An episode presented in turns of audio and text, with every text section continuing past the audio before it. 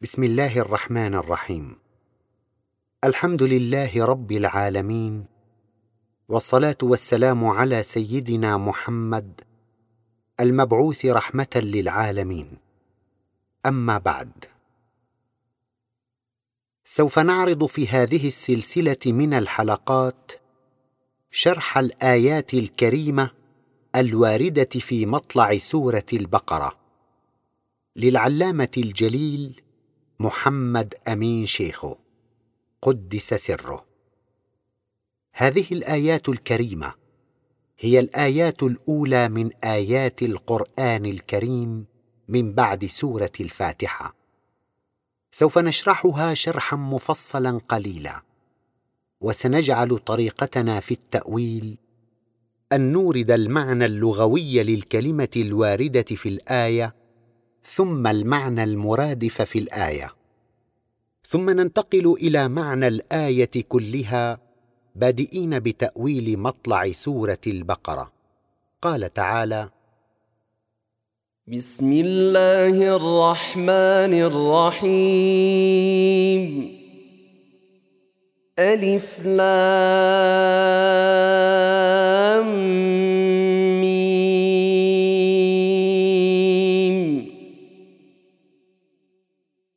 ذلك الكتاب لا ريب فيه هدى للمتقين. والكتاب هو ما يكتب أي ما يثبت من المعاني والدلالة المترابطة التي تصل بالقارئ إلى هدف وغاية معينة وهي تشمل المثبت على الورق وغيره. والمراد بكلمة الكتاب هنا هذه الدلالة التي أنزلها الله تعالى على رسوله صلى الله عليه وسلم وأثبت حقائقها في قلبه وأمره بأن يبلغها للناس. والريب هو الخروج عن الحد.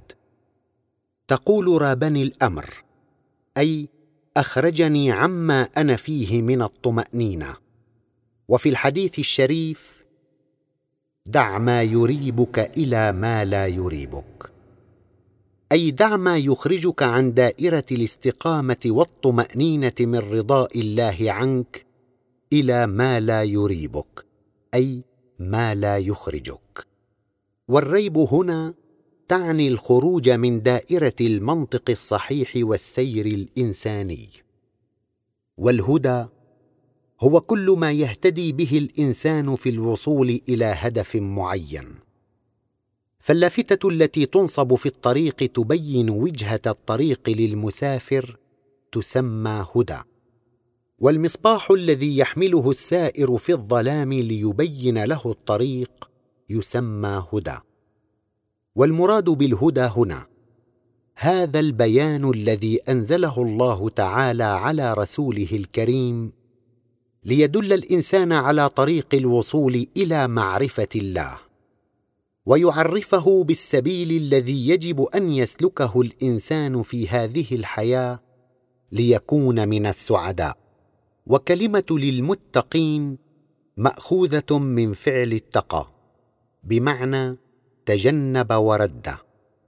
تقول اتقيت ضربة عدوي بالترس أي تجنبتها ورددتها واتقيت الوقوع في الحفرة بالمصباح.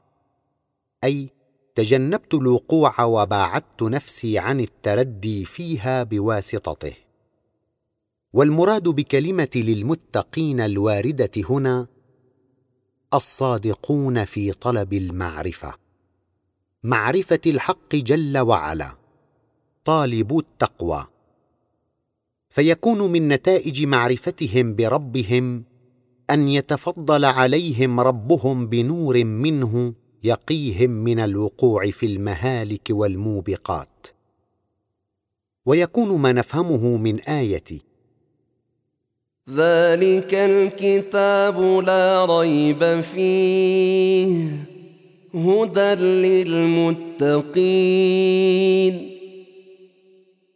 أيها الرسول المخاطب بكلمة ألف لام ميم ذلك الكتاب.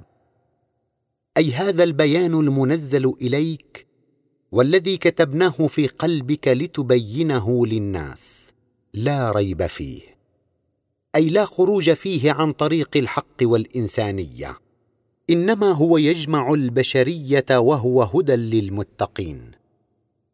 والمراد بكلمة هدى للمتقين إنما هو دليل بين في طلب الحق طريق التقوى ويعرفهم بأصولها وبسلوكهم هذه الطريقة تستنير نفوسهم بنور خالقها وتعرف خيرها من شرها. ثم بين لنا تعالى طريق التقوى فقال الذين يؤمنون بالغيب ويقيمون الصلاة ومما رزقناهم ينفقون.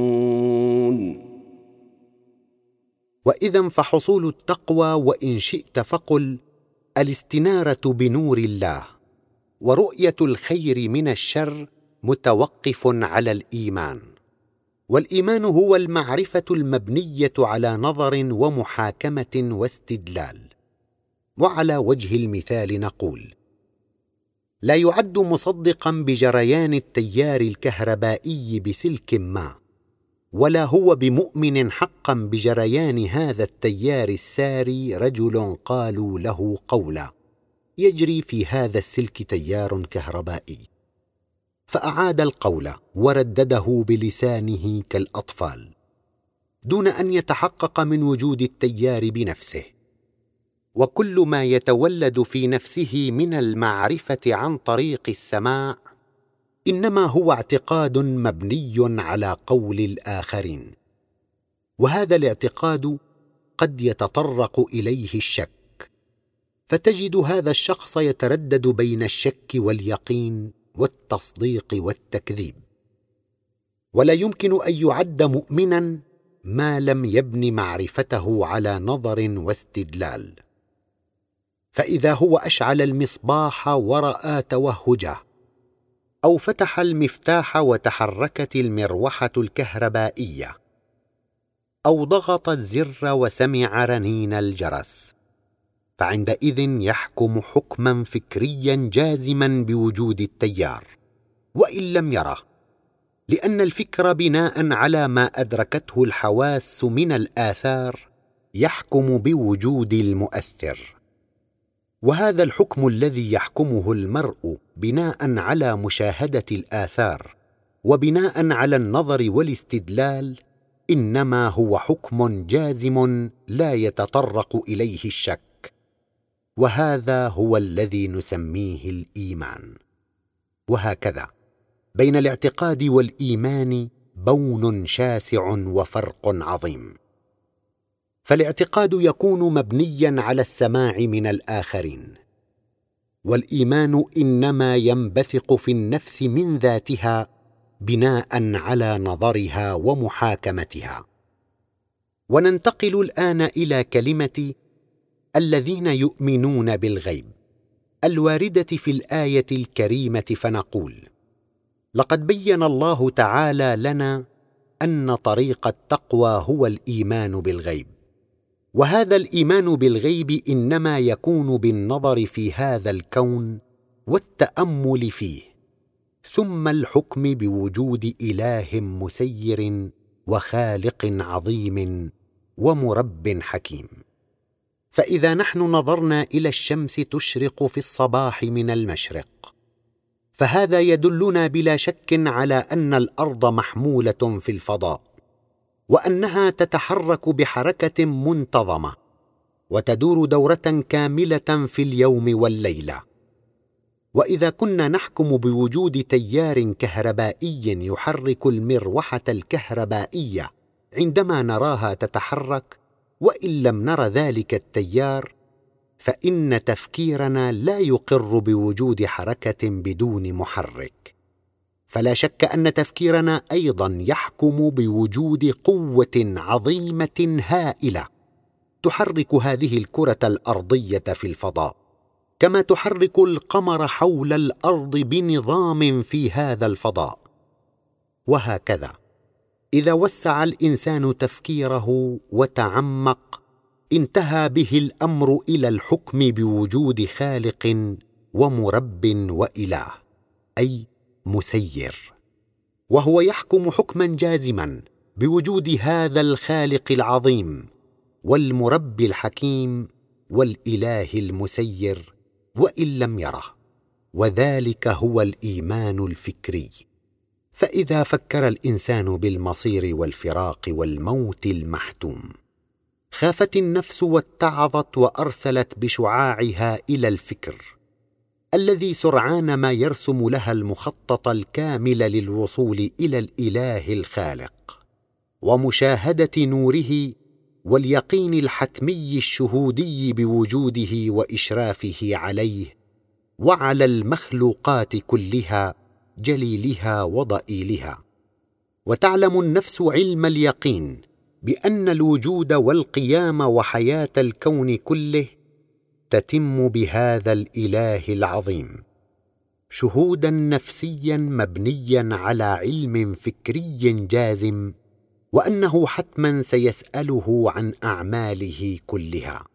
وأن سعادته أو شقاءه مبنيان على سيره الحسن أو السيء فيخشى النتائج ويستقيم. اذا فالإيمان بالغيب لمن غاب عنه الوجود الإلهي ثم بتفكيره الذاتي استدل عليه بذاته. فإذا خطى الإنسان هذه الخطوة الأولى وعرف أن له خالقا عظيما ومربيا حكيما والها مسيرا بيده تصريف أمور الكون صغيرها وكبيرها جليلها وحقيرها فلا شك أن إيمانه هذا يجعله في حصن الاستقامة. فلا يجرؤ على أن يؤذي نملة صغيرة ولا أن يقول كلمة واحدة أو ينظر نظرة أو يخطو خطوة ما لم تكن خالية من إيذاء الخلق. موافقة لرضاء الله تعالى. وهذه الاستقامة في العمل. وهذا السير الطيب يولد في النفس الثقة برضاء الله. وبذلك تستطيع النفس أن تقبل على خالقها وتتجه بكليتها إليه. وهذا ما يجعلنا نفهم معنى كلمة ويقيمون الصلاة. الواردة في الآية الكريمة بعد كلمة الذين يؤمنون بالغيب. فإقامة الصلاة تتوقف على الاستقامة التي هي ثمرة من ثمرات الإيمان بالغيب. واذا فليست إقامة الصلاة تلك الألفاظ التي تشبه ألفاظ الأذان مما نذكره قبل صلاة الفرض. فما تلك الألفاظ إلا مذكرات وليست الصلاة فقط تلك الأقوال والأفعال التي ما هي إلا وسائل وأسباب لحصول الصلاة والتعبير عنها وحصر النفس بوجهتها إلى الله. فما الصلاة إلا تلك الصلة المعنوية التي تشعر بها النفس المؤمنة المستقيمة على أمر ربها حينما تقبل عليه بوجهها. وما إقامة الصلاة سوى القيام بالأعمال العالية التي تولد في النفس الثقة برضاء الله عنها. فإذا وقف هذا العبد المحسن للصلاة بين يدي خالقه وأقبل عليه وشعرت نفسه بتلك الصلة فقد صلى الصلاة الحقيقية واستفاد منها. ومن لم يسلك هذه السبيل فصلاته صورة لا حقيقة. وفي الحديث الشريف رب صائم ليس له من صيامه إلا الجوع ورب قائم ليس له من قيامه إلا السهر. إن هذه الصلاة التي بيناها وأعني بها تلك الصلاة المملوءة بالوجهة إلى الله تعالى والإقبال عليه بسبب إيمان المصلي الذاتي بالغيب والشهود اليقيني لعظمة وجلال وكمال الله هي الصلاة الحقيقية التي يجب أن يصليها الإنسان. ولكن ما هو أثر هذه الصلاة في النفس؟ وبم تعود على صاحبها؟ أقول إذا وقف الإنسان بين يدي خالقه وأقبل بوجهه على الله تعالى أقبل ذلك الإقبال العالي فهنالك تنطبع نفسه والنفس كما نعلم كالمرآة تنطبع بانطباعات من الكمال الإلهي كالرحمة والرأفة والعدل والحلم إلى غير ذلك من الكمالات. وينقلب المصلي من صلاته وفي نفسه من الكمال والصفات السامية ما يتناسب مع وجهته وإقباله على ربه. وقد أخبرنا بذلك رسول الله صلى الله عليه وسلم فقال ليس للعبد من صلاته إلا ما عقل منها. وتجد هذا المصلي الذي صلى تلك الصلاة قد أصبح إنسانا إنسانيا شفوقا على الناس رحيما بالخلق يتمنى لهم كل خير وحب. كل مساعدة وإحسان. ويتحين الفرص إلى بذل المعونة والإنفاق مما آتاه الله من علم أو مال أو جاه أو قوة. ولذلك ذكر تعالى في الآية الكريمة بعد كلمة ويقيمون الصلاة كلمة ومما رزقناهم ينفقون ليعرفنا أثر الصلاة في صلاح الفرد والمجتمع وليبين لنا أن الصلاة الحقيقية ثمرتها فعل المعروف ومد يد المعونة لكل محتاج ومن لم تصل به صلاته بعد إلى هذه الغاية السامية من فعل المعروف والإحسان للخلق فذلك دليل على أنها خالية من الوجهة إلى الله تعالى أو بالأحرى غير مبنية على ذلك الركن الأساسي من الإيمان بالغيب. فما عليه إذن إلا أن يسعى وراء الوصول إلى الإيمان حسب ما بيناه من قبل. وقد أشار تعالى إلى هذه الناحية الهامة في كتابه الكريم. في كثير من المواضع فما ذكر لنا الإيمان في موضع من القرآن إلا وجعله مقرونا بالعمل الصالح. ليبين لنا أن الإيمان الصحيح والعمل الصالح لا يفترقان. قال تعالى في سورة الكهف ان الذين امنوا وعملوا الصالحات كانت لهم جنات الفردوس نزلا وقال أيضا سبحانه وتعالى في سورة يونس ان الذين امنوا وعملوا الصالحات يهديهم ربهم بايمانهم وقال سبحانه أيضا في سورة العصر